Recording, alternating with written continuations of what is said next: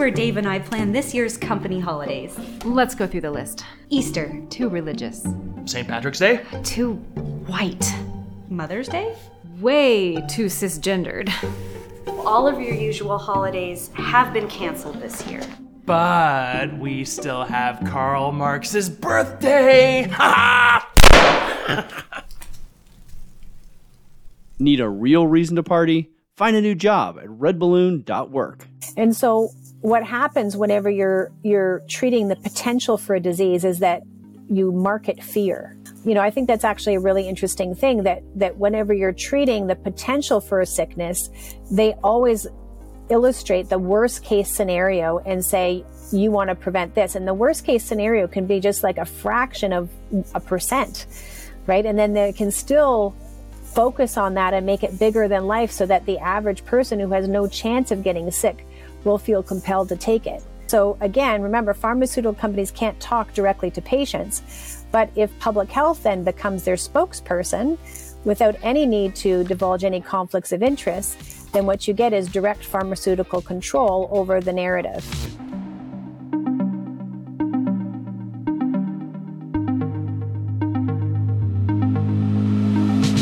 Hey everybody, Michael Thiessen here, and welcome to the Deanna McLeod Show. Uh, we are so privileged to uh, have Deanna back again that I almost feel like we're going to need to create her own podcast. For those of you who want that, maybe you're going to have to just reach out to us and say, yes, get a Deanna McLeod show started permanently. For now, you are still just on the open mic with Michael Thiessen show. So, Deanna, thanks for coming. It's uh, great to see you there, hunkered down in your bunker. Um, where are you? Uh, I'm in North Carolina right now. We're on our uh, cro- cross North America tour. Uh, so we're making our way. We went south and now we're going east. So pretty excited, except for the rain. That's It's been a lot of rain recently.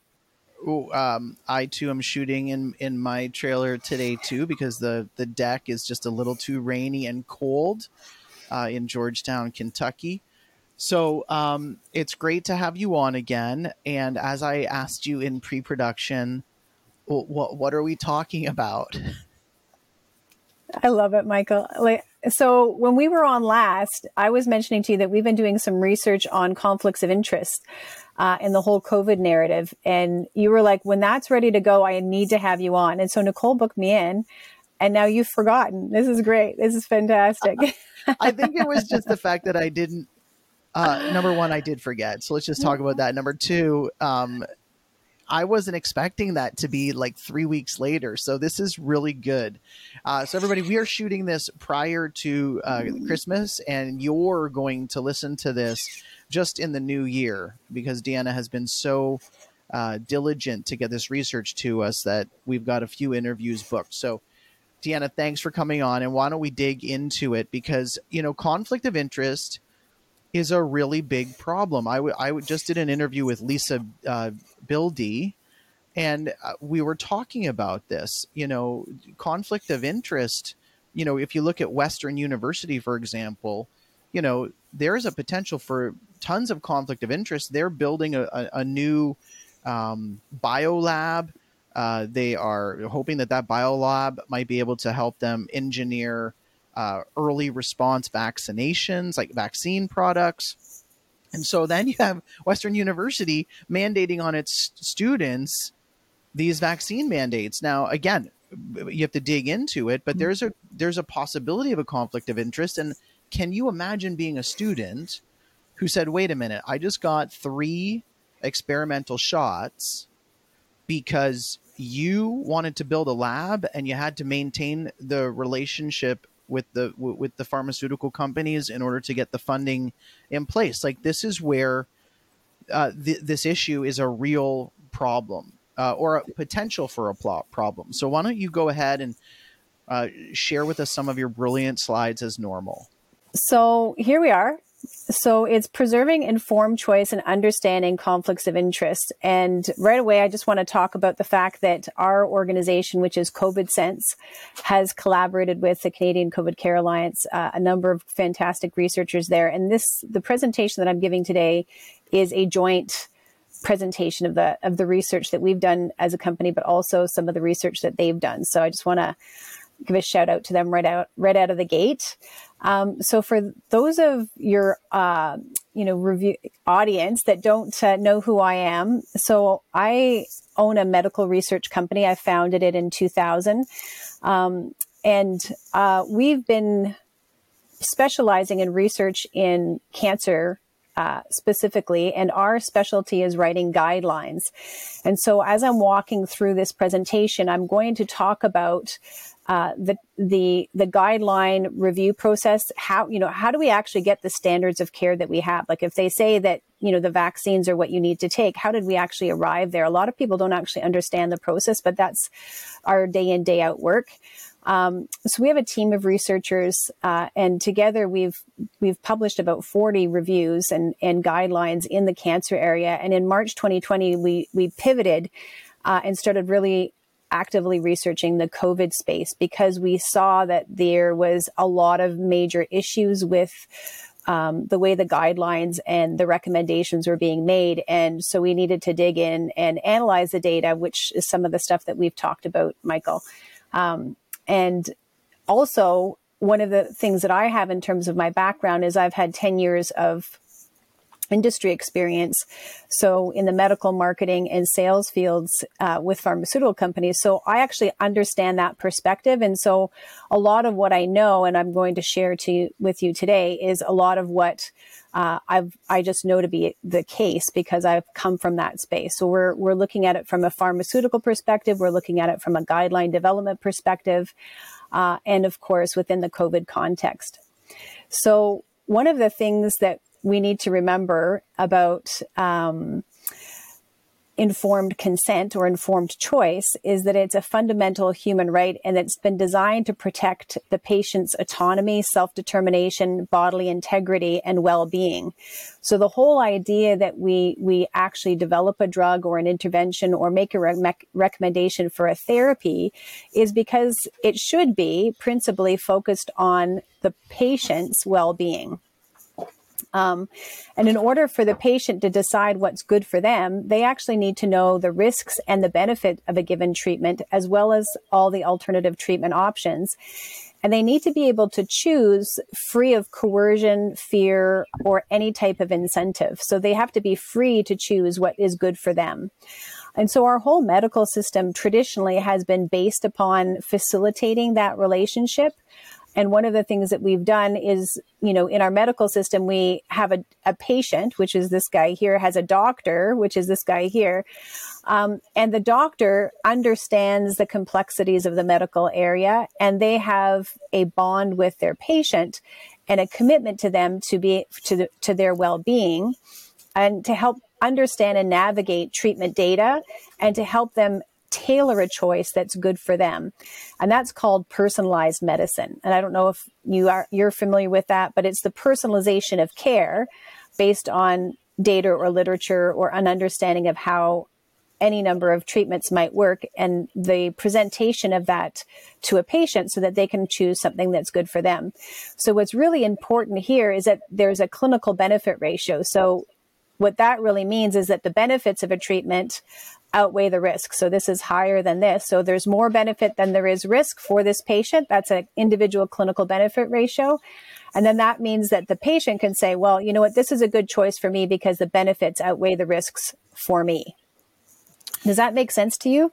It does. It's really important too because, you know, um, folks who have listened to my interview with Lisa will already know that the alternative is a doctor representing the government or representing another body and treating the patient impersonally. Like the, the alternatives would be this oh, um, I'm suffering from mild depression.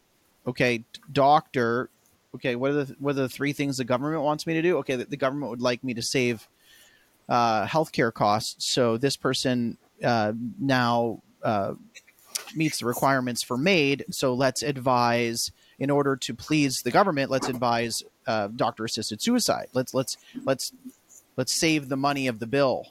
Uh, so so what happens is in reverse of this, is not true medicine at all. It is simply policy um, and uh, societal management. It's it's basically people management. It, it actually takes the individual out of the equation completely. The, the moment this doctor patient relationship, this informed consent, this clinical benefit ratio departs from the conversation, you are literally left with I have a sick person. What is the cheapest way or what is the most convenient way to deal with them? And that may include eliminating them, that may include dismissing them, that may include leaving them completely to the side. And so, um, yeah, this is a very important discussion. And of course, you've explained it in, in its technical terms so that everybody can understand. Mm-hmm.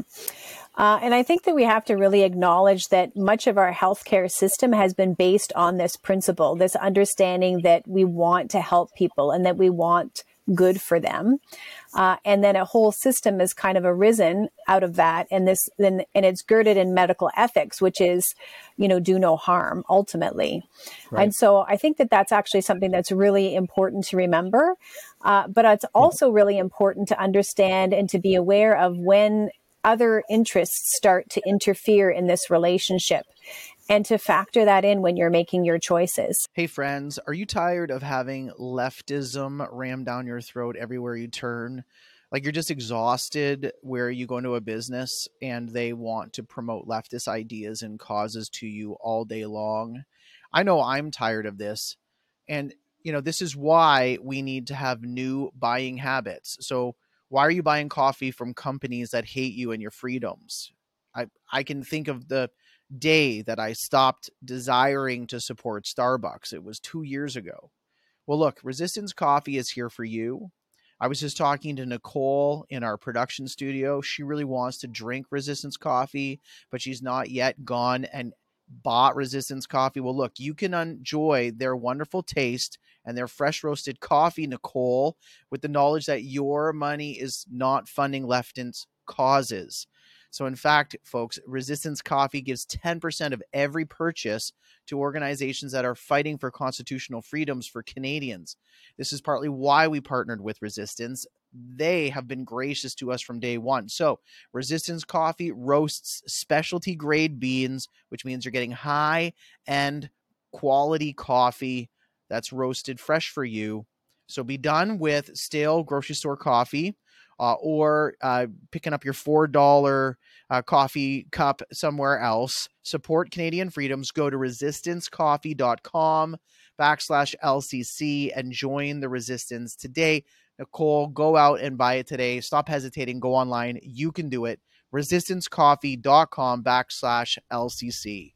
So, what I'd love to walk through right now is is some of those uh, influences and some of those interests within the context of how a government would or uh, you know medical authorities would arrive at recommending a given treatment. And I think that it's really important to understand within the context of COVID because a lot of people are being presented with choices, uh, but I don't think they're really under, they're getting the full understanding of what the risks and benefits are. And I definitely don't think that they're being privy to the alternate, alternate um, interests that are at play. So what I love to do with this presentation is really help your audience understand all of the interests that are, are at work here so that when they are making choices, they can be aware of that and, and make ones that are uh, wise for them or intelligent for them. So here is the doctor patient relationship. And so one of the things that a lot of people need to understand is that you have one doctor usually and a number of patients. And this doctor is in a fiduciary relationship with these patients in the sense that he's obliged to work for their well-being. That's technically the relationship that they're in. Um, and he basically has to select from a number of Health Canada approved drugs. Um, that have been studied and published. You know, usually there there's preclinical research, clinical research. You know, doctors presented at conferences. It goes to journals. It's published, and then once it's published, then Health Canada reviews that to ensure that there's a minimum number of safety data, and then those agents are available to the doctor to present as options for treatment to the patient. So if it's not approved by Health Canada, he can't offer it. And anything that is approved by Health Canada, he's actually able to offer it to his patients.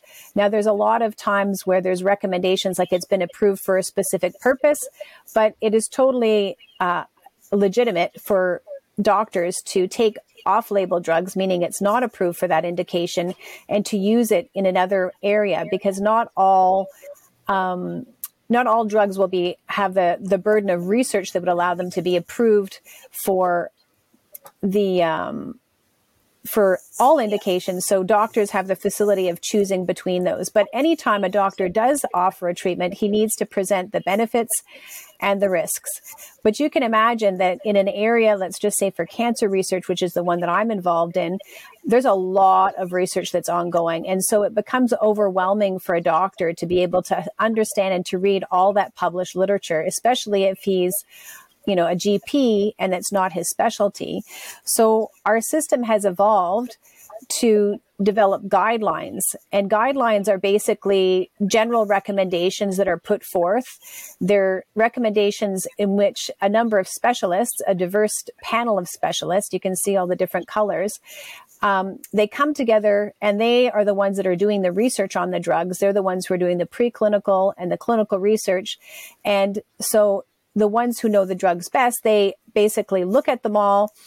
You know, they publish their work in conferences, uh, they present it at conferences, they publish it in journals, they review the published literature, they consider what's available, and then they factor all of that in and they basically say, for instance, if you have this particular, you know, ailment, uh, there's this, you know, maybe four or five different options. And so what you'd want is you'd want in the guy in the group of specialists that are preparing those guidelines, you'd want somebody to res- to represent every single possible option of treatment for that patient.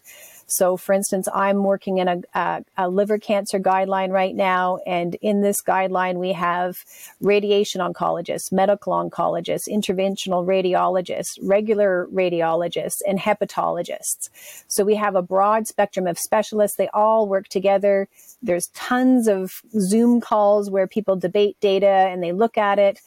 Um, you know, our our group specifically is specializes in collecting all the published literature and organizing it so they can they can review it and then they come up with guidelines or statements that say, you know, if you have this condition, you should take this drug, or if you have this condition, the, the results say that this is the best drug for you. And these guidelines, if prepared appropriately, um, will have a diverse background of, of doctors. The doctors will come from geographically distinct locations. So in Canada, you'd have East and West and Center represented. Um, the guidelines would basically weigh the level of evidence. So they'd be saying, you know, there's lots of evidence to say that this is a good choice for you, and we all agree on it. And then if you have a lot of evidence, like level one evidence, meaning like a randomized controlled trial, and everybody in the group agrees that it's a good thing, then that would be called a strong recommendation. However, if you have very weak evidence, let's just say, uh, you know, a retrospective analysis of a COVID database, and you don't have you only have one type of specialist that says it's a good idea, then that would be technically should be a weak recommendation. So just keep that in mind when we're going through the COVID scenario because one of the things we're to we're to look at how this is the way that it normally happens, diverse group of people prepare guidelines, then the the doctor here receives those guidelines and then he understands the unique clinical history, treatment history, personal preferences of all of his patients. And he basically says, here are the options that are available.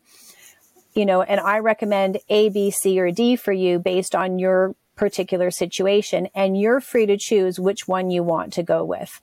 So this is how guidelines should work and this is when they're working positively to enhance and and bolster the doctor patient relationship does that make sense to you yes, I can't wait for you to parse out then where all of the conflicts of interest would come because again, I I think everybody is more aware now that these safety measures are there to make sure that let's say the green specialist has shares in said company that that doesn't outweigh or let's say the blue specialist says hey i you know this is this is what we've all reviewed. Why don't we actually start a pre- preclinical trial for a different uh, cocktail uh, for a different drug that might be more effective than the ones we've been evaluating? And by the way i you know i, I, I want to be a part of the, the, the development team. So all all of the players here already within this scheme of things have vested interests there all before you get to the doctor level in the in the research and Mhm. development level so um Yeah. so you're reason- absolutely right that we have to look. Yeah. yeah the, so the guidelines are there to keep everybody's interests in check some way so that you actually get a, a you know a rigorous guideline you, you you know you get a medical guideline not just a marketed guideline Hmm. Yeah. So let's uh, let's keep going because I know that we've got we're sensitive for time. So it's by it sensitive what is- she means is that we only have an hour and 45 minutes everybody that's I know we we blew past that last time, so I want to make sure that we get fit this into one one episode this time. We will. I won't interrupt you anymore, but I do want to interrupt everybody. No. Look, we did two videos last time where Deanna did section one and section two. Um, a was really well received, and we had a lot of views on that. But I think we made an error in titling it, and, it, and it, the second one was released with a similar title, and I think everybody just assumed it was the same one. Go go back and listen to Deanna's uh, episode with us on myocarditis. Everybody that that needs the views need to Mhm. increase on that one. It's a really good research, and then come back and have another hour and a half experience with us here today. So keep going, Deanna. Come- Oh boy.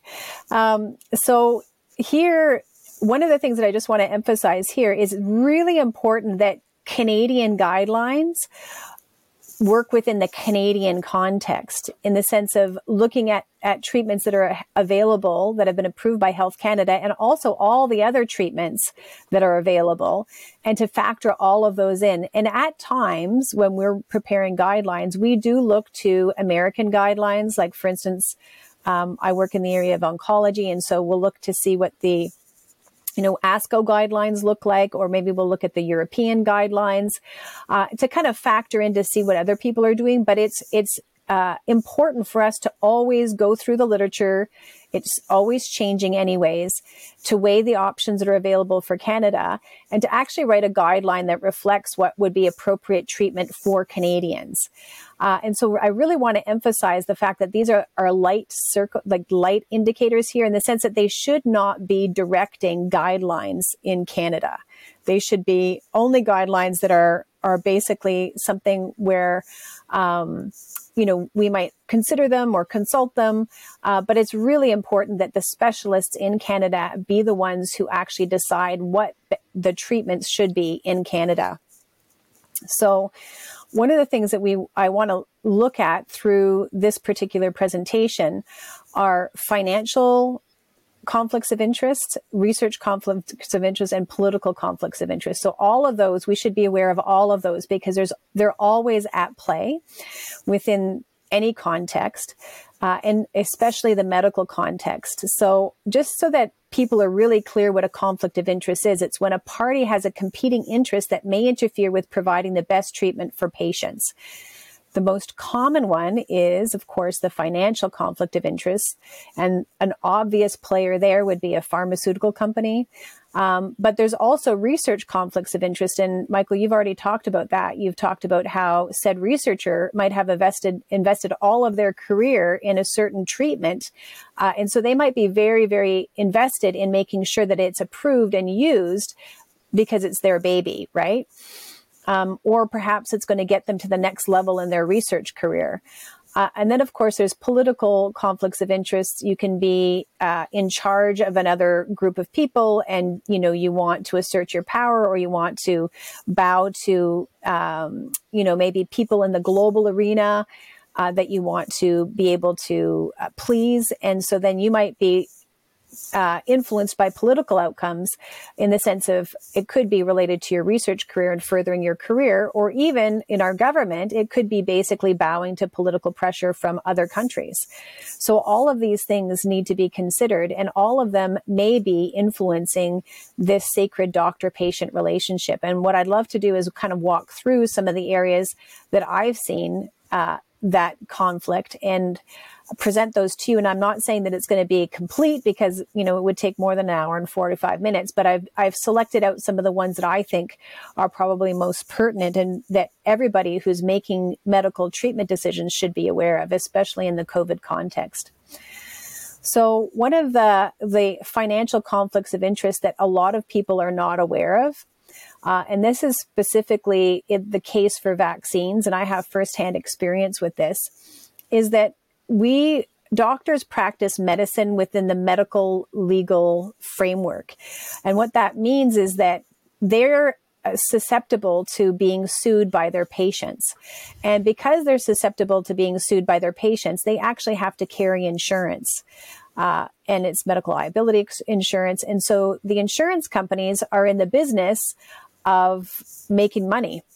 And so what they need to know is they need to say, you know, how do I know if a doctor is not practicing appropriately and could be sued? And so then basically they say, well, what I need is I need a standard of practice that I need to bolt my insurance policy onto uh, so that I can be ensured that this doctor is practicing according to guidelines or is practicing appropriately. And so the natural um, thing to bolt it onto is a guideline where they basically have the group of specialists they come along and they say this is the standard of practice. And then the insurance company basically says all right so you need to be you need to show that you're practicing with the context of a guideline. You know of course you still are able to personalize care but you need to document for instance if a patient refuses treatment. Um, uh, and then basically they're like but we can't we can't track all the the doctors so then the colleges are the licensing body for doctors and so they you know have their own guidelines in terms of what's malpractice and not but they also um, almost police doctors with respect to guidelines. And so what happens actually, which is interestingly, is that then your doctor actually, there's a conflict of interest, which is represented by the red glow here on the doctor now. So he's he has your interests in mind, but a competing interest is his livelihood and his licensing. And so if somebody comes along and says, you know, you're not following a guideline appropriately, or the college says that you're not following the guideline, and I, you know, we, we're going to take you under discipline or we're going to threaten your license, which has actually occurred in the COVID 19 context, then that doctor then is no longer completely dedicated to your interest. He's now has competing interest. He has to compete and balance that against his livelihood and his licensing. So and I, I think that like that's an just, important.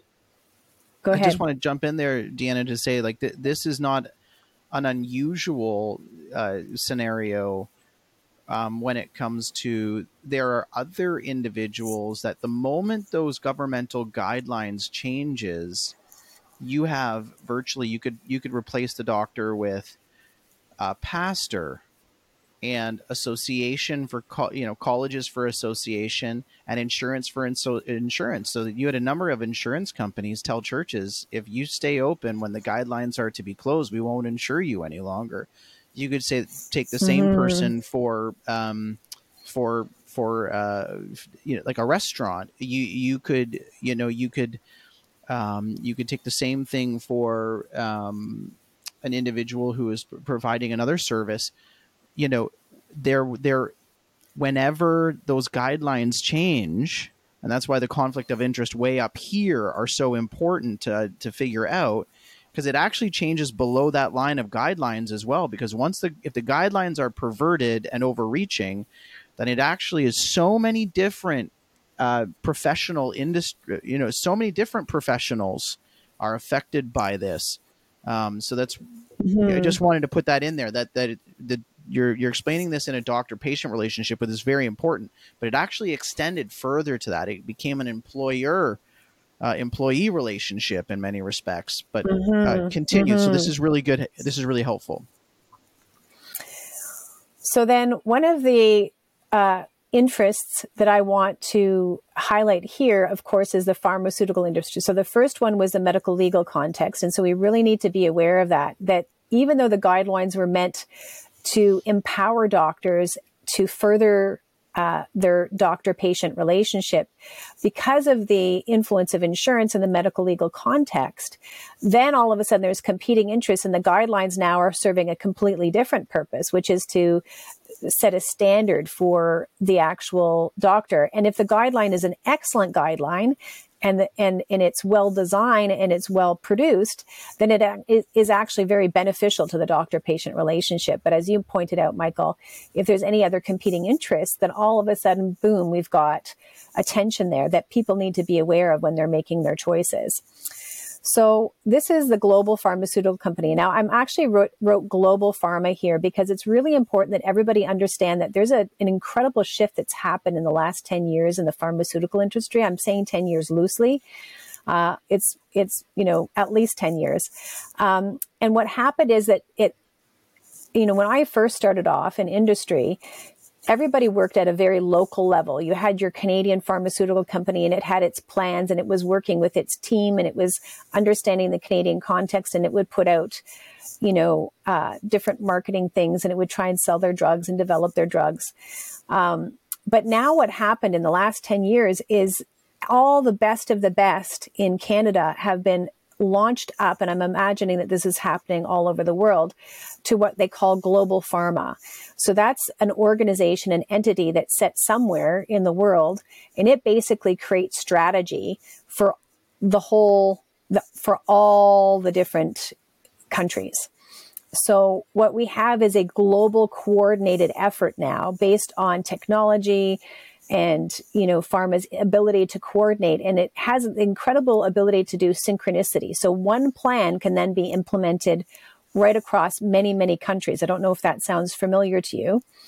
Um, but here we have right. A little shocking right? So now the global pharmaceutical companies are beholden to their shareholders and they're in the business of profiting their shareholders um, and the way that they do that is they create new therapeutics they have patents about 10, 20 years in Canada. Uh, within the 20 years they have, the, the, they'll need to research the product for multiple indications, um, promote that product, and encourage adoption of that product or use of that product by the doctor. Now, if it's an excellent product and it really helps the patient, then that's actually a really good thing, and the doctor can recommend that to the patient. Of course, you've got the guidelines that are here as a doctor's tool. Uh, and if a doctor uses a certain drug, well, that actually creates profits. And then the profits go back to the global pharma, which then pleases the shareholders. So you can see that this doctor patient relationship is smack down in the middle of the profit sequence of global pharmaceutical companies. Uh, and of course, it's very much focused on new therapeutics so that they can make the most profits. And again, this could be very positive for the doctor patient relationship if the new therapeutic is, is very well studied, you know, well developed and meets a, a felt clinical need. Uh, for instance, you know, immunotherapy recently in cancer research has been a breakthrough. So many people's cancers, you know, by, by activating their immune systems again, I've been kept at bay for for almost you know five to ten years. You know that was a breakthrough, and we were so excited to have that breakthrough, um, and we are so and a lot of doctors really got behind that, and and that was a good thing for patients. So. What I want to emphasize here is that again, within the right context and the right way, this can be a very positive thing for patients and doctors. Uh, but again, to your point, Michael, if they're if it starts to get distorted a little bit um, or inappropriately promoted or inappropriately applied, then we can start to get competing interests, which then patients, people need to be very much aware that are at play. So, what I wanted to do here is talk about the different ways that pharmaceutical company influence shows up. So, I've written down pharma dollars are more and more funding, both preclinical and clinical research. And then again, that's been a really big shift. So since the global pharma, since pharmaceutical companies can work at a global level and they're able to coordinate research and they're able, so for them, they want to get their research trials done more quickly. Um, so if they're if they're conducting research in North America, for instance, and they're there's there's um, restricted to North America, then there's only so many patients and only so many doctors, and only so many studies that can be competed. So, in order to be able to expedite their research agenda, what they do is they coordinate at a global level. So then they'll do they'll recruit patients from Canada and Brazil and you know Belgium and Florida, you know like all over the place. And so by by coordinating at a global level, then you all of a sudden get um, you know trials that are done quicker. Then you have new drugs that are available more quickly. But what actually happens is then you have more influence by pharma. And the because Canadian researchers can't compete with recruitment, then a lot of the breakthroughs and a lot of the research momentum ends up being at a global level, which is by definition coordinated by pharmaceutical companies that work and are able to work at a global level, whereas a lot of Canadian researchers or, or North American researchers can only work at a local level. So this ability to access global resources and coordinate them um, basically creates the potential for conflict with pharmaceutical companies. And so here it's called managing pharma conflicts. And the standard practice for managing this conflict of interest is a disclosure. So if, a, you know, so for instance, if a, um, a pharmaceutical company sponsors the trial, then they would basically say this trial has been sponsored by, and then they'd have to say the pharmaceutical company. And if any of the authors are are part of the, the study and its development, then they would have to list the author's conflicts of interest. They would have to say something like, so and so has stocks, so and so is an employee, um, blah, blah, blah, blah. And so disclosing the conflict doesn't actually eliminate the influence. And I think that's really important to, to remember that although it's the standard for managing it, it actually doesn't eliminate the conflict or eliminate the influence. Um, I don't really want to get into it, but I, you know, I was working on a guideline that was sponsored by a pharmaceutical company, no names named, and the actual people within the company were actually writing and uh, orchestrating the the research or the content development for this particular guideline. Uh, in the manner in which they were portraying you know the benefits of their drug versus the benefits of the other drug were skewed. It wasn't really appropriate. It was it was it was you know subtle but um, you know obvious. Uh, and so they have vested interest in making their research look good versus other people's research. And so we just have to be aware that if they're if they're make if they're making money and if their careers are advancing by a drug being adopted, um, then there's a temptation to make the results of that trial look more favorable, which would be to enhance the benefits and minimize the safety. And the same could be said about the specialists. If they're involved in the clinical trials, you know, that would be the research bias um, they would also have to disclose any conflicts of interest that they have. Um, and then, you know, another thing too is if they present it at the conferences or if they present at journal or if they publish it in the journals, again, it's all about disclosing the conflicts of interest.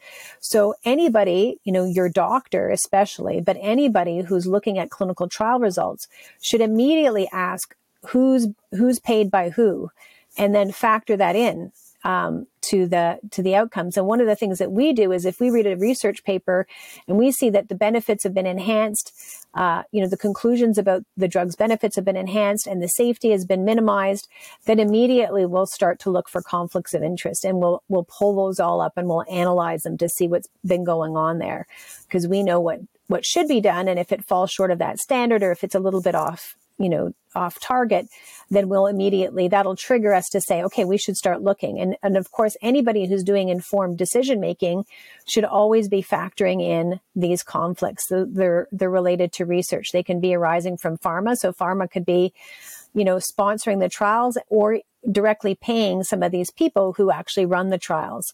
Uh, but you should always be looking at that and it should be disclosed in the conferences and the journals and in the published literature.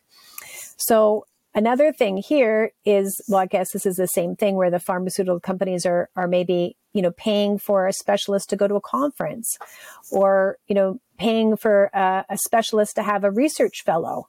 You know, those are worth $50,000, right? So there's all sorts of direct, uh, I guess, engagement with specialists.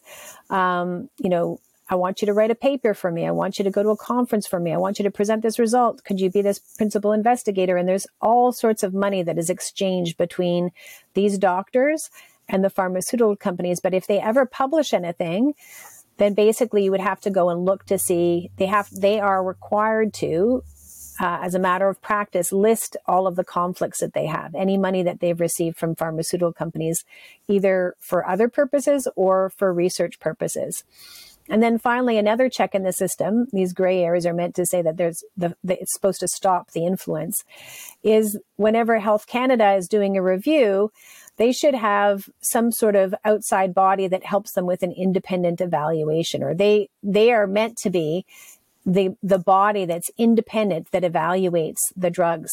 But there's a couple things that you know we need to know about health canada is that they actually rely on the research that pharmaceutical companies package about their drug.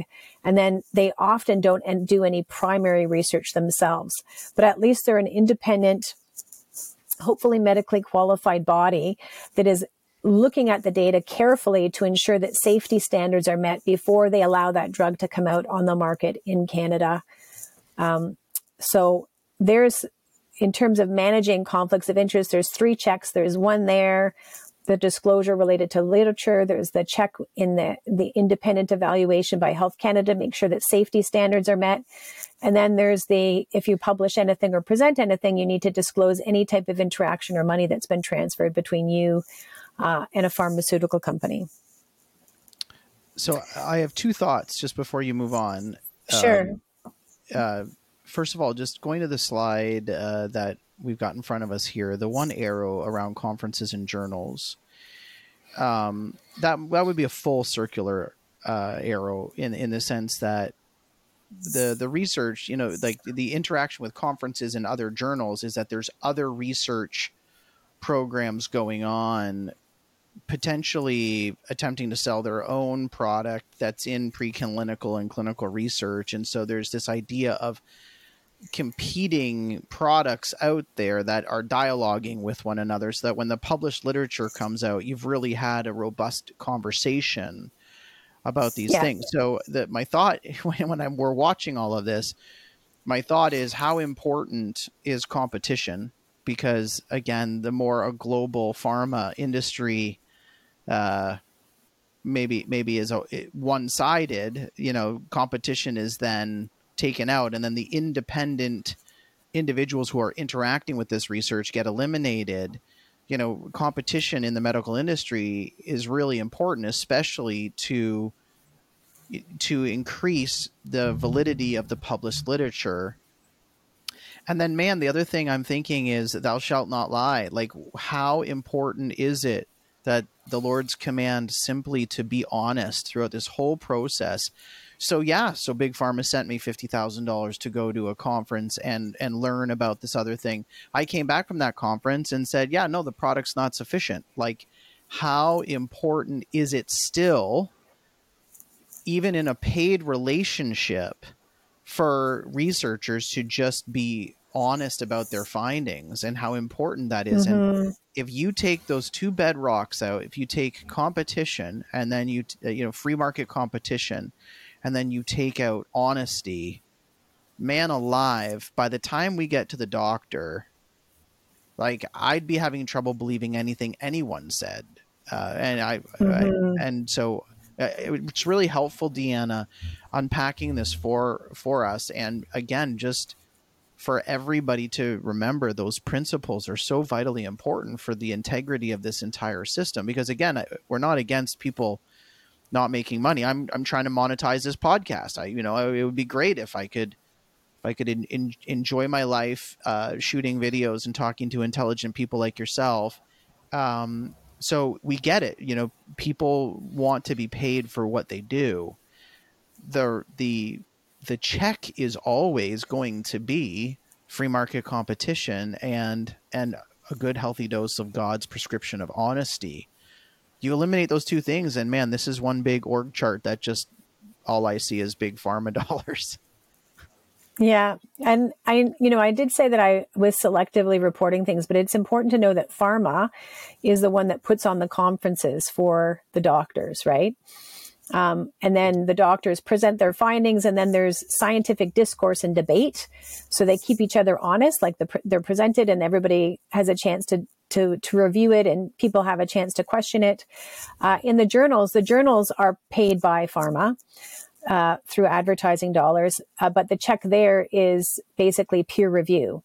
So you know, if you were to present something to the New England Journal of Medicine, for instance, they have reviewers that understand that particular area. And if you've made some sort of flaw or you've exaggerated a claim or something, you should have a check at the journal level as well that basically calls them out. And so, you know, for instance, if we've done a paper, they're like, you know, we don't think your methodology is that great. You know, we want you to shore this up or add another, you know, database to your search or, you know, you you should have listed such and such, right? And then basically they help us improve the quality of our papers and our publications. Um, but again, you know, I could actually add pharma dollars up here and pharma dollars up here, and then the check here would be peer review, and the check here would be open scientific debate at a conference, right? So again, you know, it's it's a little bit everywhere because it's expensive to develop drugs. Um, but I just want to focus in on one area here is that traditionally, when a lot of the regulations that are in place right now in Canada were, were prepared, pharmaceutical companies were very local and they knew um, that if they, that mean, ideally what they want is to get to the patient because the reason why they want to get to the patient is because the patient doesn't know any better, right? The average person who doesn't understand medical, doesn't have a medical background, you know, they they just don't understand what all the the charts and the numbers and the data means. They really do need an interpreter or translator for them. Uh, and so because they knew that they could mislead the public easily by exact it would be easy to exaggerate benefits and minimize risks for the general public. Um, there is regulation in place in canada that basically prevents pharmaceutical companies from from talking directly to patients. You're not allowed to do direct, you know, commercials for specific drugs in Canada. Like if you if you turn on the the commercials in the states, you you've got full on commercials that are advertising drugs in the states. But in Canada, you're limited to only being able to um, you know, advertise the need for a drug or an indication, but you actually can't advertise the drug in the same way technically, although I think some people have kind of gotten around that, but that is where the, the standard is. And so pharmaceutical companies are limited to talking to the doctor um, because the doctor has the medical background and, and people feel that, you know, they should be in a position to be able to, um, you know, discern whether something is, is appropriately presented uh, or whether there is, you know, more benefits than risks for for a given drug. Um, however, in the past, there has been you know, a lot of pharma influence in the sense of the wining and the dining and the traveling and the fancy hotels and the, the retreats and all this kind of stuff, especially, you know, a couple decades ago. Um, and uh, there's that's been reined in a lot. So you know you're not allowed to go to, a, you know, you're allowed to meet at a hotel, but not at a at a resort you know, and so there's guidelines that have been put in place to try and tame the the the whining and dining influence uh, for doctors. But just stay in note, and there's regulation in place that protects pharma from directly communicating to patients. Um, but I'm, we're going to talk later about how pharma has managed to circumvent that in the COVID 19 moment. But this is actually what's in place. Uh, and this should be the, the doctor should be the only one that is actually relaying medical information to you. Um, although, of course, you can understand why pharmaceutical companies would want to get their hands on the, the patient, right? The, the, um, people who might not have the, the, the right background because they might be easily swayed. So I'm just going to shift gears and talk about. So everything up until this point has been really drawing really heavily on my understanding of how the system works by my guideline research work, uh, specifically around treatments for cancer. So in cancer, basically, um, you know, you, you have a, a drug you know, or you have a disease or a condition. Let me just say, I'll, I'll switch to this. So, like, let's just say here, so prostate cancer. That's a very common cancer, right? Uh, so from a pharmaceutical point of view, there's lots and lots of people who have prostate cancer. So the way that they would talk about that is they would say, that's a really big market, right? Uh, which means that if you can get your drug approved and used in anybody that needs prostate, that has prostate cancer, that's a lot of patients, a lot of potential to sell drugs. So a lot of market. It's a big market. Um, heart disease is another really great market. And heart disease is particularly interesting because uh, what you do is you move from just treatment, like, okay, you have, uh, you know, high cholesterol to prevention. Uh, I'm going to help you prevent a heart attack. I'm going to help you prevent, uh, you know, your arteries clogging up. So I'm going to start giving you, you know, you have heart disease, but I'm going to start giving you something early so that we prevent it from happening, right? So you can see how, you know, if you just have an infection, that's just a small market. But then, you know, if you escalate, you can get higher and higher. And so pharmaceutical companies, when they're thinking about where they're going to strategically invest, they always want to invest in the biggest possible market. So, of course, vaccines are an incredible market because what you do is you move from having to treat people with conditions to being able to treat anybody. So you can treat healthy people, even healthy babies, and basically say, what I'm going to do, what I'm going to treat, what I'm doing now is I'm treating the potential for you to get sick. And by treating the potential to get sick, then you actually increase your market multiple fold.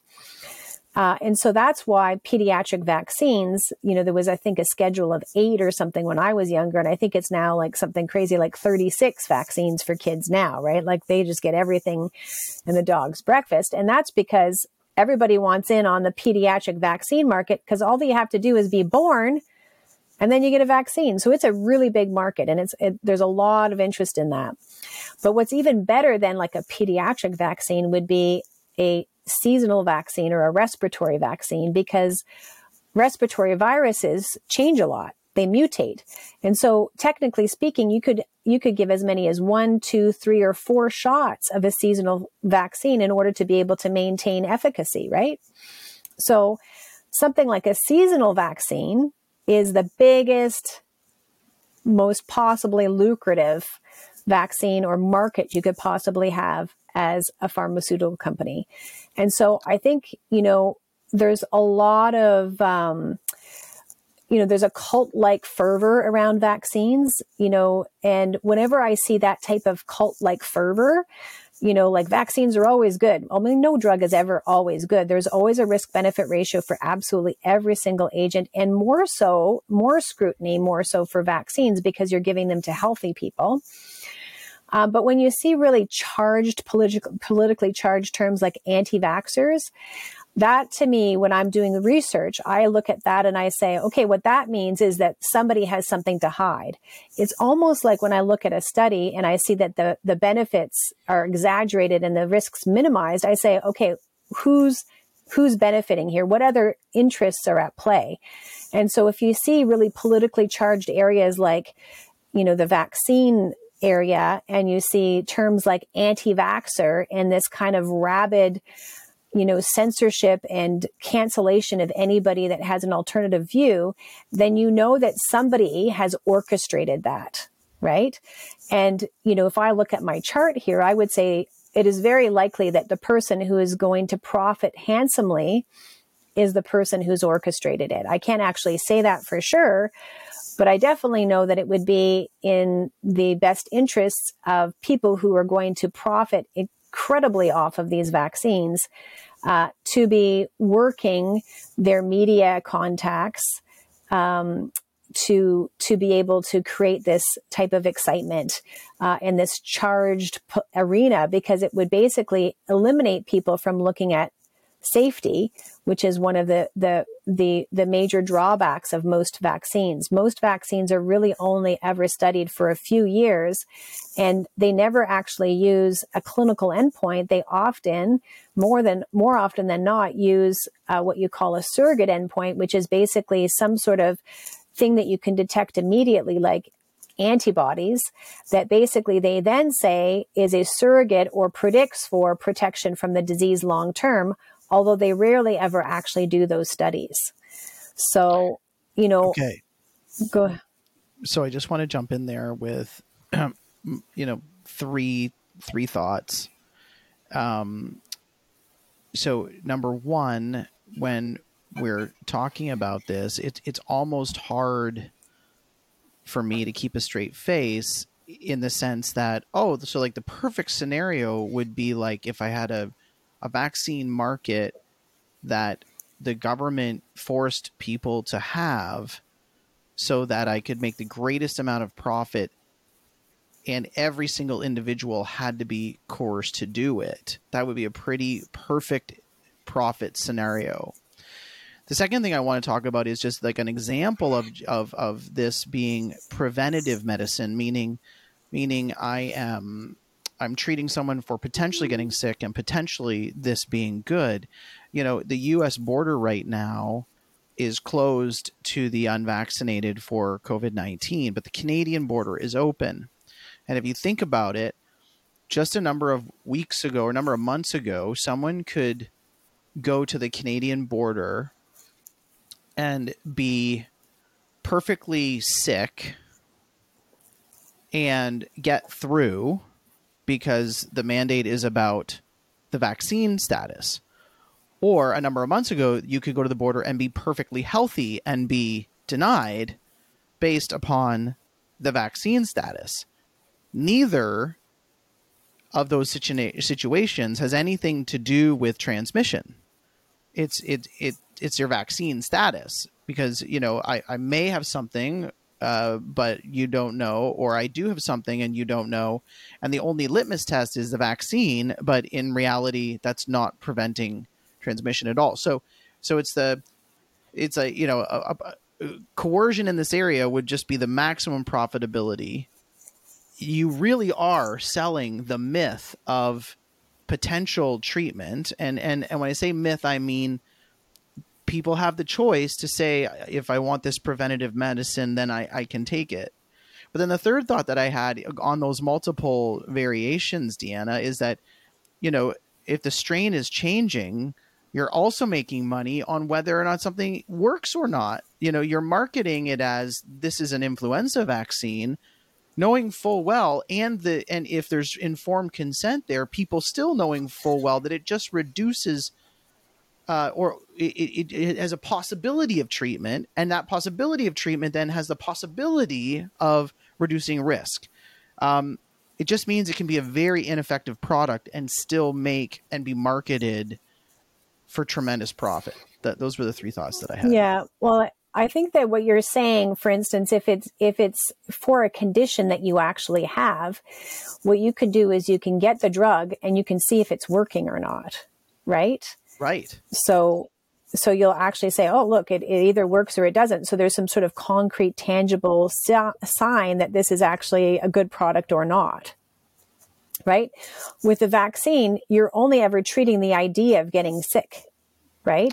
And, And the opposite so works as well, right? You, you can't you if you're not sick and then you take the drug and then you get sick. There's no correlation. There, uh, there, there's no cause and effect. Where if you're sick and you take a drug and it makes you feel sicker, you're immediately going, okay, wait a minute, my sickness got worse. The drug's not working. Where if I take the drug when I'm perfectly healthy and then I get sick later, I have no idea the efficacy or the negative effects. It's not just the positive effects. Yes, that's a really good point. Mm-hmm. Yeah. And so what happens whenever you're you're treating the potential for a disease is that you market fear, right? Fear is your number one tool for marketing. So then, you know, like for instance, I remember when the chickenpox vaccine came out, right? You know, I was sitting there with my kids in the doctor's office and then you see these these kids and they've got their eyes droopy and they've got little marks all over their body and you know the pamphlet says would you ever do this to your child you know this kind of thing right? Get the get the chickenpox vaccine right away right?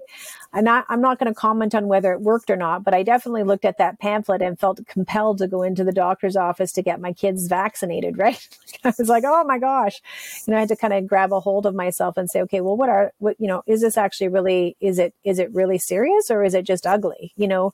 And you know and and started to try and work through you know, my try and manage that emotional response that I had when I saw those dire, terrible looking pamphlets, right? So, you know, I think that's actually a really interesting thing that that whenever you're treating the potential for a sickness, they always illustrate the worst case scenario and say you want to prevent this. And the worst case scenario can be just like a fraction of a percent, right? And then they can still focus on that and make it bigger than life so that the average person who has no chance of getting sick will feel compelled to take it because they're being scared into taking it, right?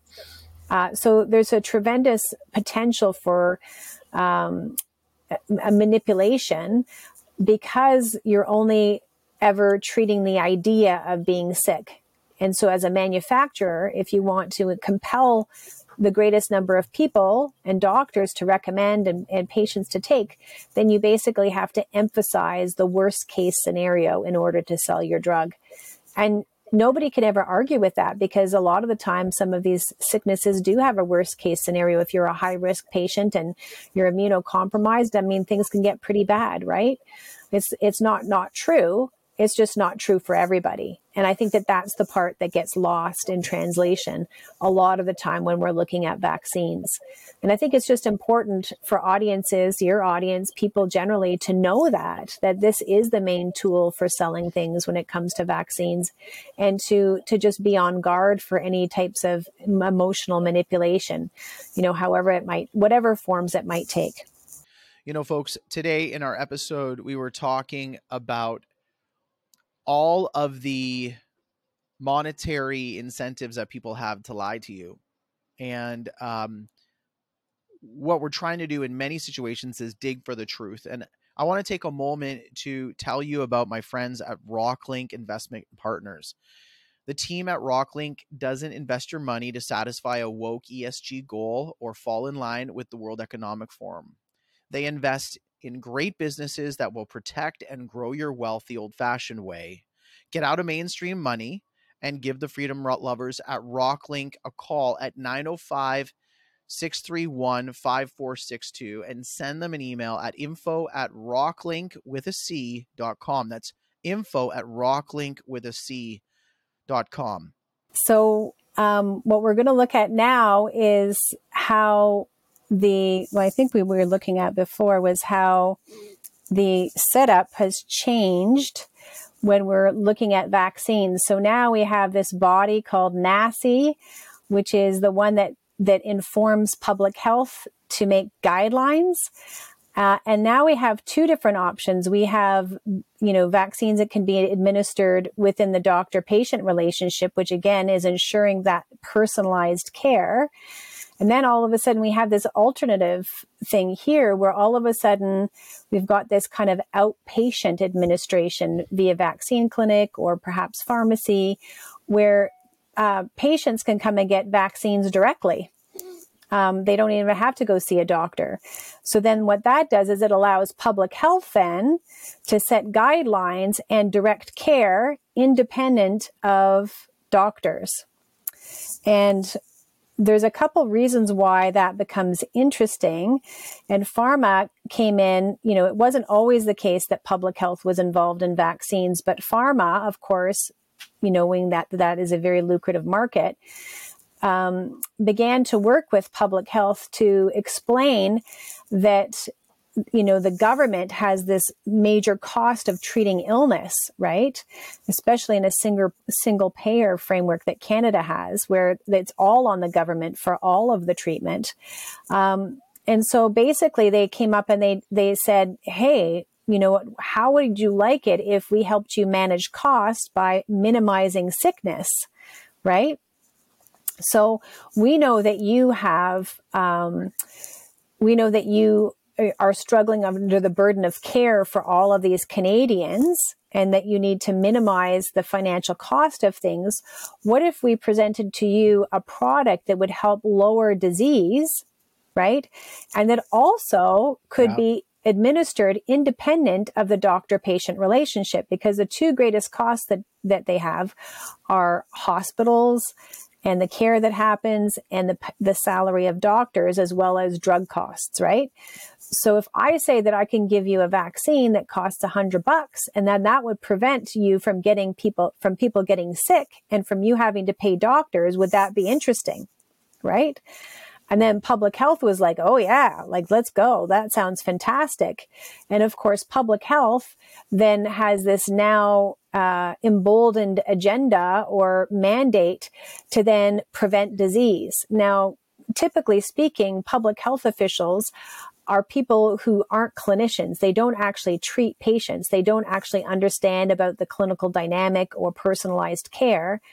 Uh, they're people that probably have medical backgrounds, you know, some sort of medical background. They may or may not be a doctor or involved in infectious disease, but basically they're not in the business of treating anybody.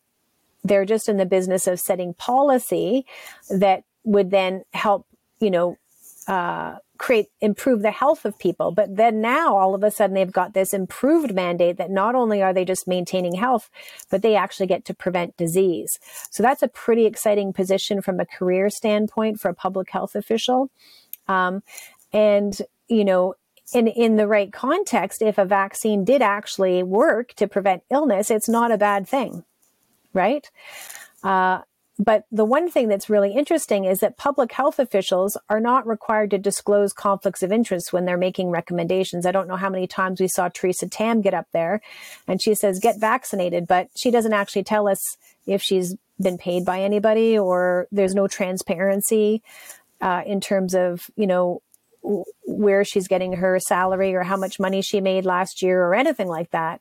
Um, and so public health, you know, one check in the system is that public health needs to work with a, a group of doctors. Uh, so NACI, which is the National Association for, oh my goodness, I'm going to get the C out for immunization. It's basically the, the national body immunization guidelines body.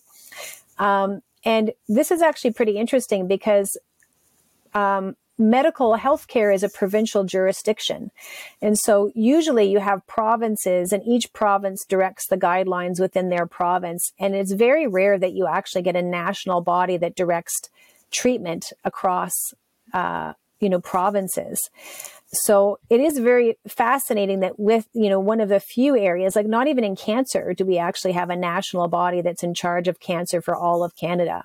But suddenly we have this immunization council that's in charge of doing independent um, recommendations that help guide public health and help guide health canada. So you can imagine that uh, all that you would need to do is start to influence these guys and to start to influence these guys and you would be well on your way to being able to influence here, right? So again, remember pharmaceutical companies can't talk directly to patients, but if public health then becomes their spokesperson without any need to divulge any conflicts of interest, then what you get is direct pharmaceutical control over the narrative.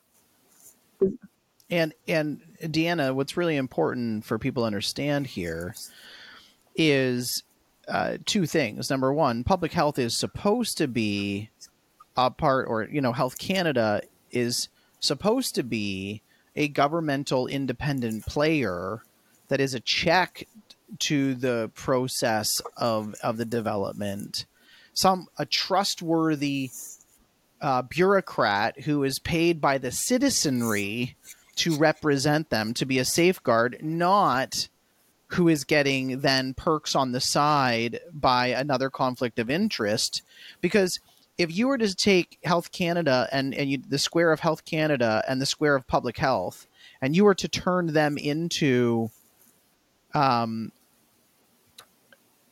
entities that were allowed their own conflict of interests you might as well eliminate them from the process. You don't you don't need a government body to regulate the the use of drugs that is equally paid by the same drug manufacturer as the doctors and the researchers who are trying to promote the drugs. It's supposed to be a, a balance. It's supposed to be a checkpoint. Mm-hmm. Yes. Not just another not a spokesperson. In fact, spokesperson would be the opposite of what it should be.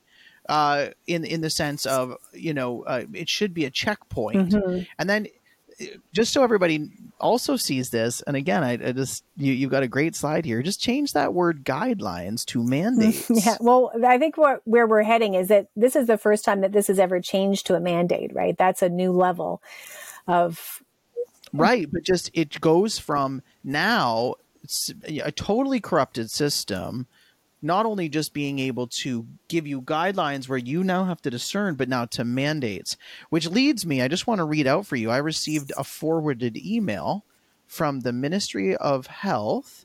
So this email was forwarded to me on November 28th from somebody who had received the most, uh, who had received the COVID 19 vaccine. And it says, Hello, COVID 19 booster dose. I am writing you as your Chief Medical Officer of Health to strongly recommend that you get your COVID 19 fall booster dose as soon as possible.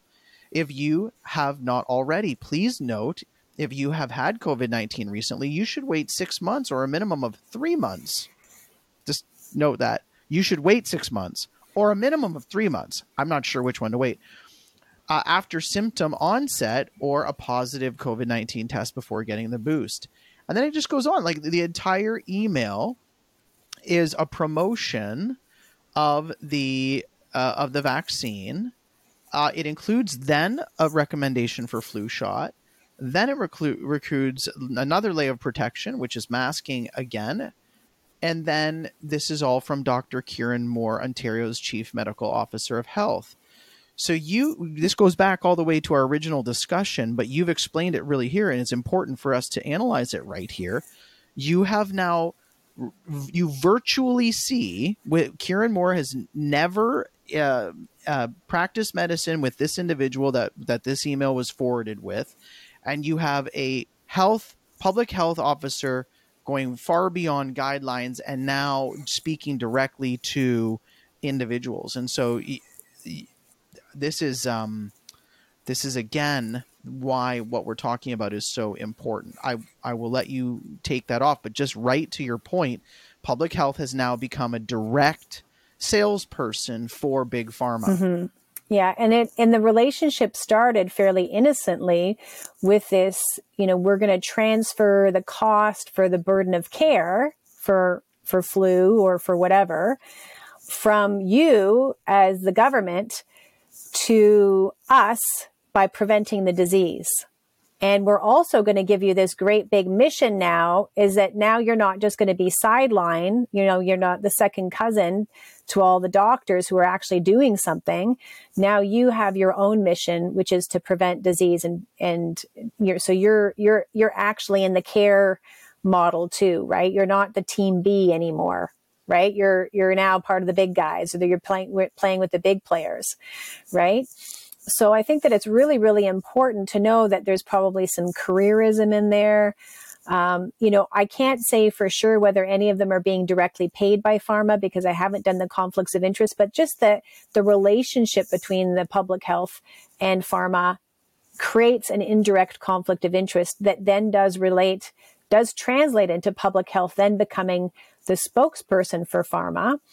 And remember that pharma can't talk to patients themselves. So who better to talk to patients on their behalf than public health? No need to disclose anything. So Michael, can you look on that email that you got and see if Kieran Moore did a list of disclosures for you to say who he's being paid for or what his his salary was last year and who who who gave that to him or how it changed over the course of of covid you know did it increase or decrease i will yeah, I will look at that. If you'll just quickly Google Kieran Moore shares in Pfizer or Moderna, because I feel like he sits on the board of one of those, and um, I, I feel like that just became public information uh, quite recently. I'm actually, while you continue your presentation, I am going. To if you to... have that, I want that. I'll add that in because that's that's important, right?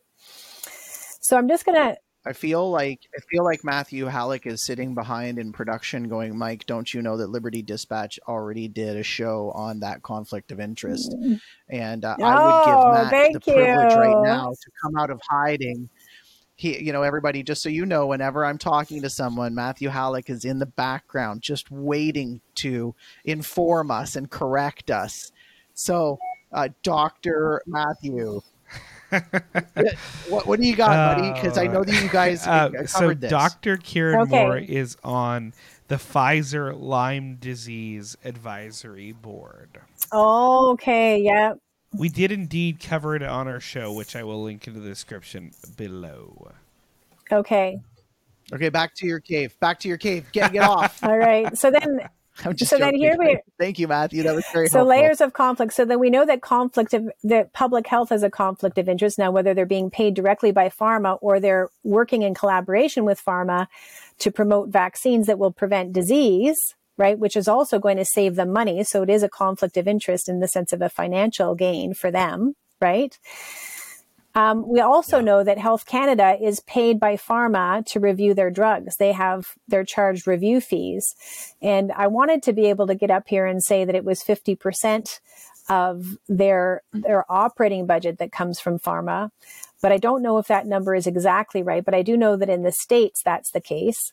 Uh, I have yet to kind of sort out my source and get it lined up with this presentation. But we do know that it's a significant amount of money that's coming into what should be a perfectly independent review by Health Canada.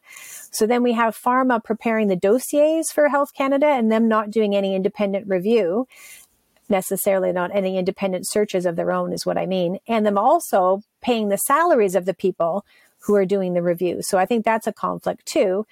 And then of course, for me, this independent group of specialists is the number one player here. And so I want to know, uh, the far, I'm going to take a closer look at this, but is there any pharma influence in the people who are actually preparing these guidelines? And so that's really important to take a look at. So, one of the things that I do want to say before we go on any further is that it's important to look at direct conflicts of interest. But one of the things that a lot of people don't understand is that there's a lot of indirect or uh, there's second degree conflicts of interest that are at play. And so pharmaceutical companies have become very smart in how they move their money. So they know that if they provide research to somebody directly, let's just say, you know, they want to work with a, a doctor uh, in the BC Cancer Agency, um, instead of basically directly funding them, because that would look bad, right? Because then everybody would question the outcomes of whatever clinical research program they had. Um, what they do is they they move the information through a nonprofit to the doctor. So the money is still coming from pharma, but now it's under the name of the BC Cancer Foundation, for instance, or you know any number of foundations. But if you were to actually trace the money it Or comes night- right through to the doctor. But it then the doctor doesn't need to Or- disclose it. Sorry, I was just going to say, or 19 to 0, which is an, uh, one of the organizations that has been used in the last two years to speak directly to clients. And it says it's an independent research group. And you just look down at its sponsors, and it's all sponsored by right pharma. there So- you go right Sorry, so go so i think it's really important that just because it's like you know we're a blah blah blah blah advocacy group well who pays for those that advocacy right um, we're such and such research group or you know we're we're all about increasing vaccine uptake you know who's paying that and who's giving them their script i mean it's really important to take a look at that and i'm not saying that pharma is in it all the time or that some of the money that they're giving isn't good and it isn't producing good research but as an intelligent informed decision maker you do need to realize that money that is just not what's being disclosed up front. There's backdoor money coming in through nonprofits as well. So what I want to just look at here is now before we talked about how it, you know, Canada should do its own guidelines that they're usually provincially driven, very rarely nationally driven, right? Um, and they should be independent and customized for Canada. But all of a sudden, with COVID, all of a sudden we were taking marching orders from the World Health Organization. Now, interestingly enough, the World Health Organization's main sponsor or supporter is the Gates Foundation. Uh, and Gates Foundation is heavily, heavily invested in global pharma.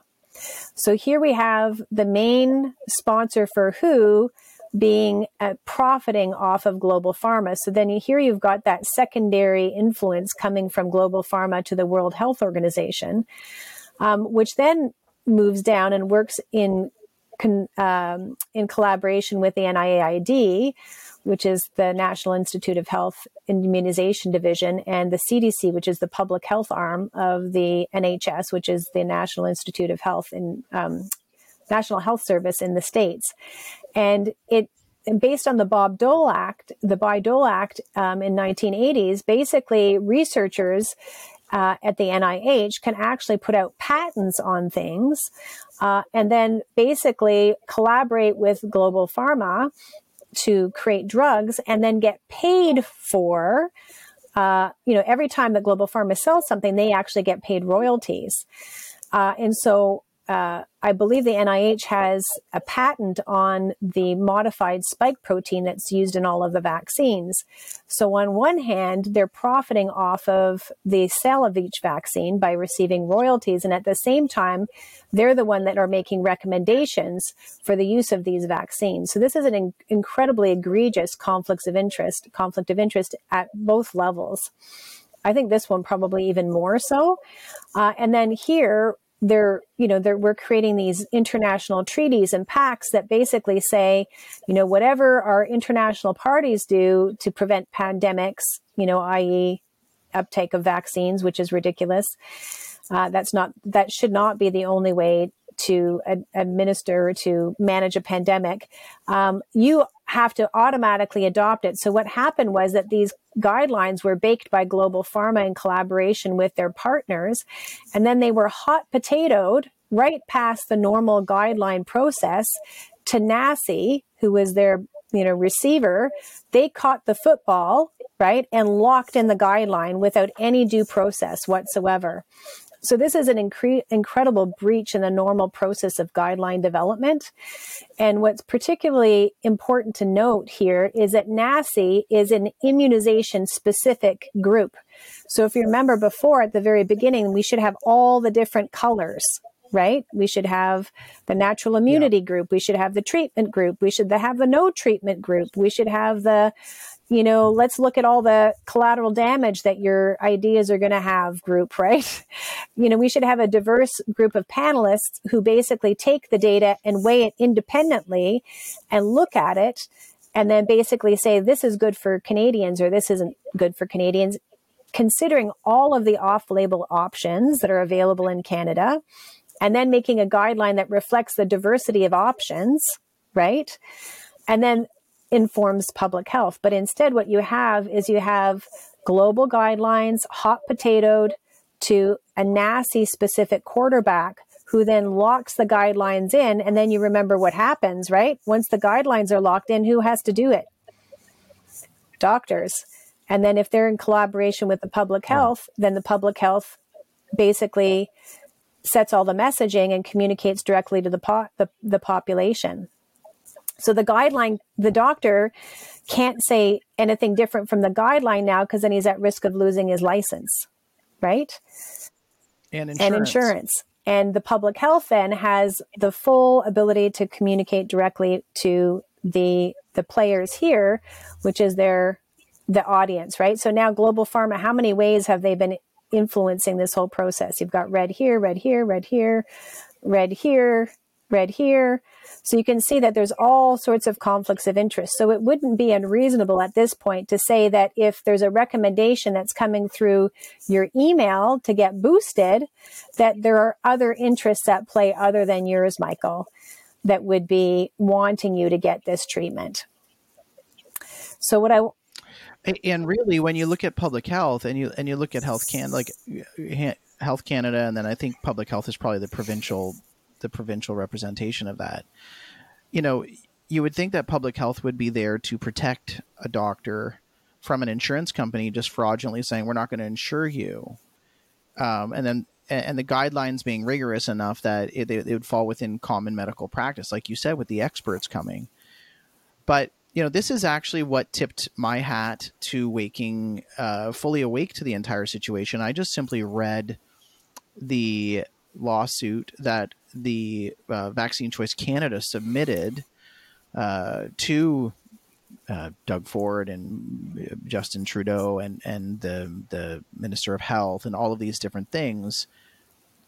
Looking back at all of these conflicts of interest and looking back at how quickly these mandates were implemented.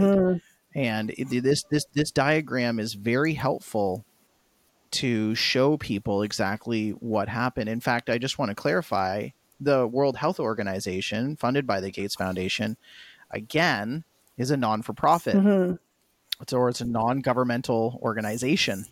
And so, what that means is, again, it's not only big pharma and now the Gates Foundation already working through a non for profit, then going to a world non for profit that's supposed to be some type of independent uh, you know, maybe maybe over rep- representing the published literature, right? You you would think that the World Health Organization would sit over and and, and uh, you know, ba- basically be a, another independent foundation that you know is rigorously in the published literature. No, you you had the, the the entire public health industry doing the talking points of outside players rather than developing their own policies. And then, of course, again, I'll just remind my listeners that that word guidelines quickly turned to mandates. So now I- I'm sure you're going to get here, Deanna. But once the government steps in and makes a mandate, that also then makes all of these other players who have a conflict of interest completely null and void of responsibility because they'll always be able to say to the hmm. government, well, the government mandated our product. And the mm-hmm. government's always going to say, well, you said it was safe. And so it mm-hmm. really creates a problem for those of us at the very bottom trying to receive legitimate personal care. Yeah, keep going. This is great. We've got about seven more minutes. Okay, I'm just going to whip you through this. So for me, what I want to know is that this was hot potatoed to this group. Why? Who? Who is? Who does this group belong to? Who are these players? And so I'm just going to send you through, and we're going to walk through a heat map. This is basically something where you look at the degrees of conflict of interest. And so I've mapped out things that I think are interesting over here. They represent different types of financial conflicts of interest or research conflicts of interest. So the first one is indirect fund, pharma funding, direct pharma funding, research on influenza, flu shots, and or vaccine hesitancy and uptake. So basically, they're in the promote vaccine category. I don't have a lot of respect for anybody who's been involved in the flu shots or indiscriminate vaccine uptake because I don't think that they, you know, flu shots I don't think work. And I think most people know that they don't work, you know, and that most people don't need them, although there is a big push for the flu shots now. Um, and vaccine hesitancy uptake is one. Right. Vaccine hesitancy and uptake uh, is basically one of those blanket things, which I think is is a direct in, in direct opposition to informed consent, because every vaccine should have a risk benefit ratio, and you shouldn't ever be categorizing people like hesitancy and uptake. Those should never be actual. Those are pharma objectives, right? How do we remove an objection? That's removing the hesitancy. Uh, how do we get increased sales? That's uptake, right? Doctors and clinical people should not be talking in that language. That's just cloaked pharma pharma speak, right? Uh, notable ties to Pfizer and Moderna, and um, PIs or principal investigators of significant trials for Pfizer or Moderna, and then part of the global vaccine agenda. Okay, so here are the 16 people. So that last one, sorry, just the last one there. Part of part of the global vaccine agenda. Would that be like? How did you evaluate that? Like members of a board, uh, shareholders? Yeah, Bill and, part of Um, they've received funds from Bill and Melinda Gates, Gavi on the Vaccine Alliance. They've got CEPI ties. They're they've they've got connections to Wellcome Trust, Eco Health Alliance, NIAID, or the World Health Organization. So supranatural. I just want everybody to know that if if you're listening to this right now, you should pause the video and you should go get some popcorn and like maybe your favorite drink because this is about to get entertaining. And I, you know, Deanna, I'm so glad that you've got this this this work done, but I just am I'm just going to be blown away by how this chart moves and gets hotter and hotter. So, you know, hey, just grab some popcorn, uh, that would you know pops at a certain level of heat, and come back and uh, and enjoy this. Deanna, go for it. Let's show the chart. Okay. So these are the 16 members of the NACI group that were um, uh, basically on the committee at the time when the COVID 19 vaccines were approved in December 2020. So things change over time. So they might not be the same people today as they were before. And I'm and these were meant to be the independent committee that approved the COVID 19 vaccines. Okay. So let's take a look at it. So here we have now the, the people to keep an eye on, especially are Caroline Quach-Thanh, who is the chair, and Shelley Deeks, that's the vice chair. Okay. And so we basically just went and looked to see if we could find any evidence by looking at the published literature, right? Because remember, they have to disclose it at, at uh, conferences uh, when they're doing publications, when they're on committees.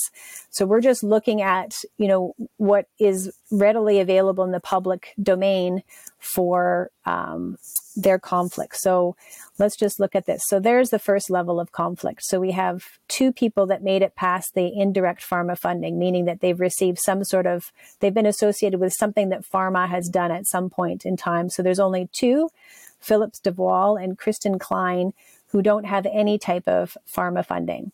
So if we go to direct pharma funding in the sense that they've actually had to disclose that they've received funds from pharma, then basically now we have this level.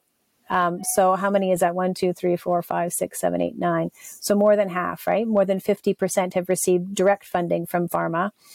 So now, those are financial conflicts of interest in the most obvious kind, right? The kind that you would disclose in your conference yep. presentation or your publication. So I'm including research conflicts because people who've been invested in respiratory viruses, vaccines for respiratory viruses and or vaccine hesitancy and uptake, I think that is a research agenda that should be called out because I don't think that there, that's there's appropriate. Um, actually, maybe let me just go back and say this. So it's kind of like every you know if you can you, you want to if you want to get past the field you just kind of move it you know bit by bit by bit like the marker right if you're you know football analogy i don't know yard lines yeah. or something like that right yeah. so the flu vaccine people basically created these ex you know these clinics you know where they circumvented the personalized care uh, they're the ones who made great headway with uh, public health. So what they've done is they've kind of laid the railroad tracks for the COVID 19 moment. And then COVID basically yep. just came running down the same rails. So let's see how many of them were very invested in respiratory vaccine really development in the Kristen, past. So I'm rooting for Kristen. I'm, there we go. So Kristen's still alive. Yeah. Kristen's still alive. yeah, she's still alive, but down go the chairs, right? Look at this. So yeah. people here who've been recommending the flu, the vac, or the COVID 19 vaccine are also people who are indiscriminately promoting vaccines, right? And who've been promoting flu shots or have been involved in flu shot research in the past. Uh, so then now notable ties to Pfizer and Moderna, right? So down goes the chair on another level. So now she's three chair, she's three levels down and we're looking at a bit little less than 50%.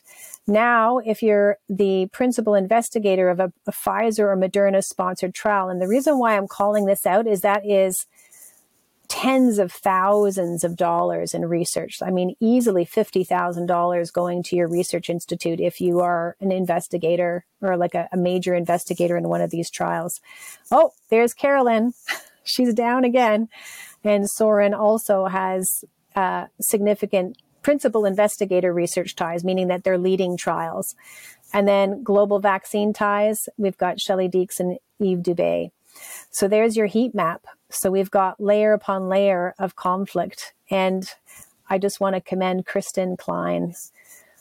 So far, she's the last woman yeah, standing. Kristen's alive. Kristen's alive. There we go. All right, yeah. uh, you know what, uh, Deanna, just may may may I get your permission? I'm sure that Andrew DiBartolo would love to just take this and then at some point later on in one of his podcasts, just have that entire thing burst into a live graphical flame because it, it, it, I'm so glad you shared it in this way. It helps people understand. A heat map really does help people understand. You know, we're going right from that white, which which we could consider independent and neutral, to red hot with passion. And, you know, to these mm-hmm. people are red hot and passionate about selling you a product. And you look at that and you go, there's only one person who you might think would be independent. You've all, there's only two people who have already received some type of funding, and you and I both know how already a little bit of funding creates a conflict for you. you you're you have you have one, two, three, four, six people at the third level, so it's already heating up, and then the rest are the top three levels with your chair and your vice chair completely compromised at the most passionate levels, the hottest person to come and push something on you. So, mm-hmm. yeah, this is very helpful. Thank you, So, Deanna. I, yeah, no, I hope you I- don't mind me having fun with your good research. No, here. no, no. It's it's fantastic. But I, I really think that what this should really convey to people is it was first of all inappropriate that the guideline require like the the the requirement for main, making a guideline was sent to this group of people who are very vaccine specific, right? Because that precludes these people are, are immunizers. These people are vaccine people. So the fact that it was sent to them and not to a broader panel of specialists was the first level of bias, right? And then it looks like it was sent to people who were very pro vaccine or maybe even pro global agenda, right? So either they were having ties And certainly to profiting, and and certainly, and certainly direct profiting. certainly receiving some profit at, at some level right? So i think that it's really important to remember that that these are not people who are independent in the the way that we think that they're independent in the sense that they have no other interests but our own right? And it would be now we can't say for sure that they're being influenced by these relationships or by the money that's being flowing to them. However it would it is human nature to think that that's the case and it's and it's and it's such that we've had checks in our systems to make sure that this isn't the case. But when you got your email recommending your booster what should have happened is you should have received this heat map with it and then you could make an educated decision as to whether that is actually you know somebody that you want to listen to. So my personal thing isn't that these researchers have had um, ties to to pharma because it you know in the vaccine you can only use a vaccine. Uh, but but that a we we gave them the responsibility of of making the guidelines for all of Canada. That was inappropriate and not within the normal operating procedures. And then secondly that there's this much conflict that was never conveyed to the general public you know i think that this is really important to remember but it's not over i've got one last slide and that's to talk about how public health uses the media to talk to the people. And lo and behold, guess who funds the media? Pharma. And in fact, one thing that I really want to say, I actually had a conversation with the the ex VP of Global News, and he was telling me that the media outlets are super compromised now. Uh, the reason being that uh, the bread and butter of the newsroom used to be uh, cable television. So, you know, cable television, you'd sell that and then you'd, then the news would be the public service arm of, of that. And then they would, you know, have investigative journalists that told you the truth and they would relay that, uh, to the, the public. Um, so this person who I, I can't disclose their name, but he basically told me that a number of years ago, um, when everything went online we went to online streaming and, and nobody was interested in cable television anymore that that actually put a lot of those um, media outlets in a compromised position in a cash flow crunch and so then they began to have to make money off of news right? So because they're now having to complete with compete with social media and it's all about click rates and you know advertising then becomes about how many views and all that business then all of a sudden they went from integrity and and honesty in journalism to getting rid of all of those people and basically hiring young people who could create sensational headlines and hype things up. And basically, whereas before what you had was you had somebody who was a, a talking head, that was a, an actual investigative journalist with a reputation and they're, they're, they, they basically swore by their work.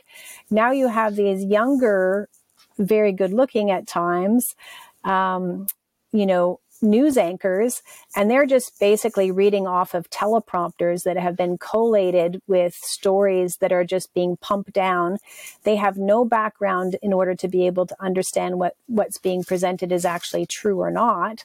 Uh, they're just basically reading off of their prompt, and even more so uh, because there's such a difficulty, you know, earning money. Pharmaceutical companies can now buy airtime from media outlets, according to this source that I have, and pop in their own doctors with their scripts that then they go on and talk about how such and such emergency room is overflowing or this is what happened to me, blah, blah, blah, blah, blah. And that person can be uh, the paid spokesperson of pharmaceutical company. And in any type of normal scenario, what you would have if it was an advertisement, you would have them have to say this was, you know, this was sponsored by, you know, this spot was paid by blah, blah, blah. So everybody would know the conflicts right. of interest. But because they're actually bringing in experts and posing it as stories paid by pharma, the, the viewer doesn't actually understand that that was a paid spot.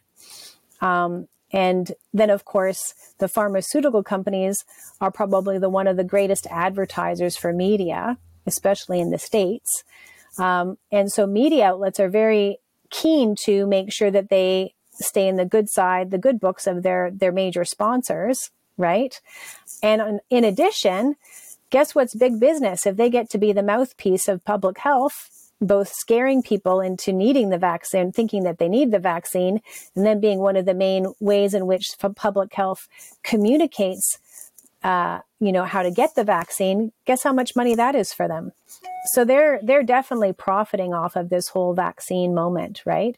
And you know, after and we call, also have very specifically within go ahead.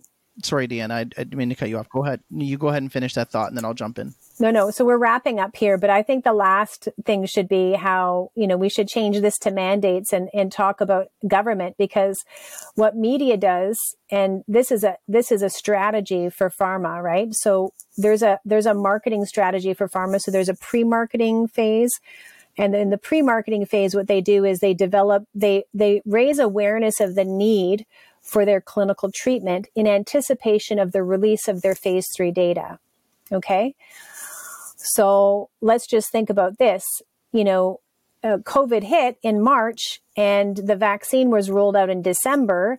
And so everything from March through to December was COVID hysteria, right? It was so and so died and such and such hospital was overflowing and blah, blah, blah, blah. Very light on stats, high on drama, right? Um, and that is actually part of a pre marketing campaign. And the design for that particular phase is to raise people's awareness of their need for a treatment. And then lo and behold, the launch, the vaccine was launched and, and it was, you know, it was the panache. It was the, it was the thing that we were looking for. So, um, so at that point, the launch of the study, and then they went into the marketing campaign. Everybody go get their vaccine. This vaccine clinics is open, blah, blah, blah, blah. But I believe that the lockdowns, the masking, and the nonstop, you know, propaganda related to COVID that we experienced prior to the launch of the vaccines fit perfectly a pharmaceutical company's media campaign, a pre marketing campaign. And what that does is they've also learned that they can influence government. So if the media gets people into a hype and basically convinces them that they need masking uh, and vaccines in order to stay safe, then the, the people will actually petition their government to force people to get the vaccine. Therefore, we shift from a guideline to a mandate. Do you see how that works? Yes, and and in Canada, I was going to say this earlier that in Canada, of course, our media is paid for by our government as well. Our our media is heavily uh, subsidized by the government.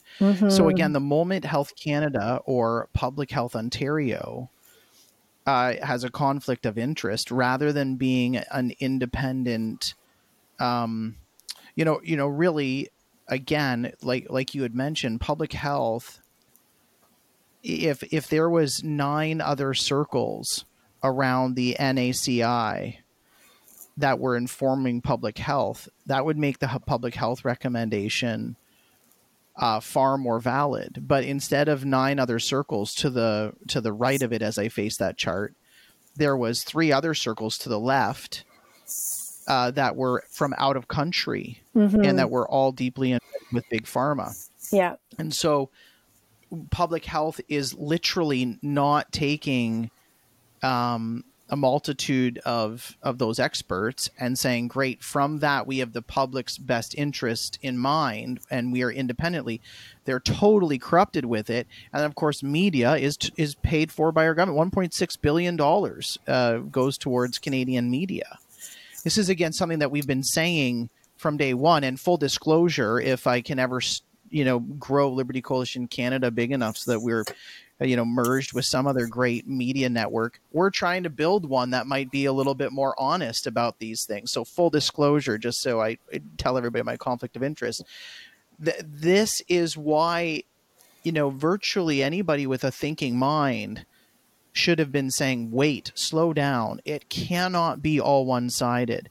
And i'll give you i'll just finish up our, our time with with a with a situation right now on the ground you can walk around the US right now. You can walk around in Canada right now. And in this fall season, many, many people are suffering from a viral infection. It's just going rampant around here, eh, rampant around North America.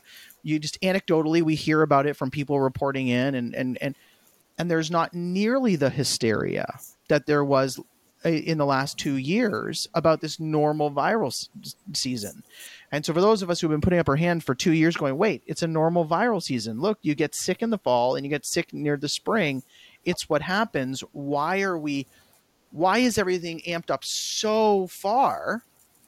It's simply because you had a pharmaceutical marketing campaign working behind the scenes with all of its players to hype up that particular season. And whether or not that happens again, whether or not that happens every season because now once you have like you like, like we've been talking about and like you presented vaccines are so lucrative um, there is going to be pressure to return these mandates regularly. The you know the moment the government gets involved instead of standing between uh, these outside interests and their people the moment they get involved with promoting these interests and turning guidelines to mandates is when you know the medical industry is eviscerated in the sense of informed consent. No, I Hopefully that will. yeah. Sorry, go ahead. No, I to your point, I think that um, you know, I'm not much of an activist. I like to think that I'm somebody who sits in the background and, you know, makes pretty charts and does research and tries to convey my findings to people if they want to hear it. Um, but I think that we're at a really critical moment here because if there's this much uh, influence at so many different levels, what they're going to do is they're just going to back off the pressure a little bit.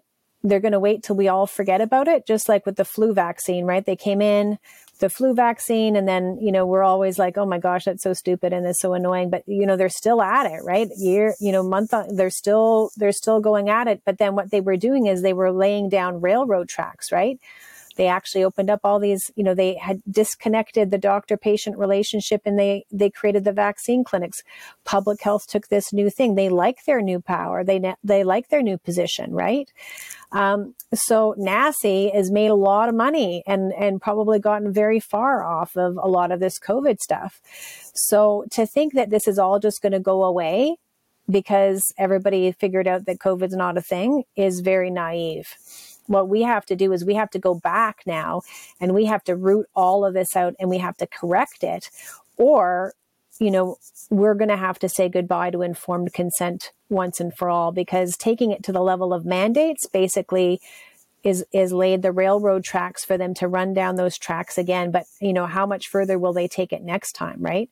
Once you bolt that pharma engine onto it so I think it's really something that we need to take seriously. We need to get, you know, we need to get concerned citizens together and we need to advocate our government and we need to get legislation in place to, to prevent this type of thing from happening.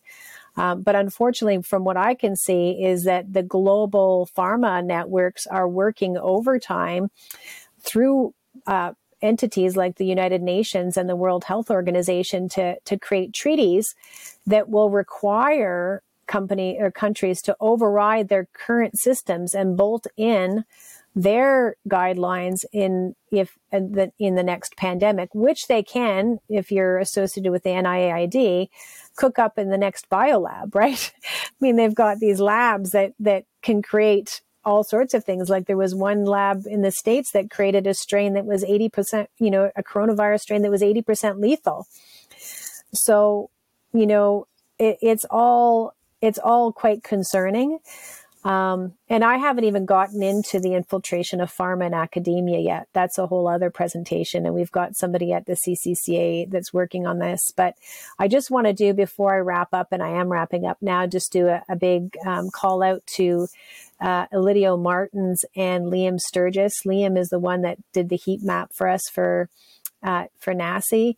And Elidio is the one that uh, went through and, and did a lot of the research and checked all the, the references and stuff in this presentation. So thanks to you both, and thanks to the people at CCCA that uh, support all this type of work, and of course, COVID Sense. Um, so let's wrap up. So we've got public health officials have been presenting vaccines as safe and effective and continue to state that the risks, risks outweigh the costs. However, um, what we have to notice is that that actually is no longer a personal benefit statement because they don't know the actual person. What this is, it's basically a societal benefit statement, meaning that this the the bene- it's benefiting the stakeholders to recommend vaccines at this point. And that's it. I think those are that's a great phrase to remind everybody. It is benefiting the stakeholders. So, friends, look, this has uh, just been a, another research project presented to you by Deanna McLeod and the Canadian COVID Care Alliance and COVID Sense. Deanna, we're so thankful for your research. Um, I really hope that that heat map does find some type of graphical completion in a full out flame on social media. But uh, the reality is that uh, I've been trying to be a little bit um, lighthearted because we've been seeing we, we've been talking about this for so long, and you now, Deanna, has prevented uh, presented the clear evidence about it. Um, I, am hoping that people will take this to heart. So, folks, share this video out. And again, we're thankful so much for Deanna to be with us. Uh, give us a five star rating. Let's try to get this video as far as we can. It's going to be a New Year video. So, Deanna, I won't see you over the Christmas uh, season. So, uh, Merry Christmas and a Happy New Year to you. And everybody, Godspeed. All right. Thanks a lot, Michael. Thanks for having me on.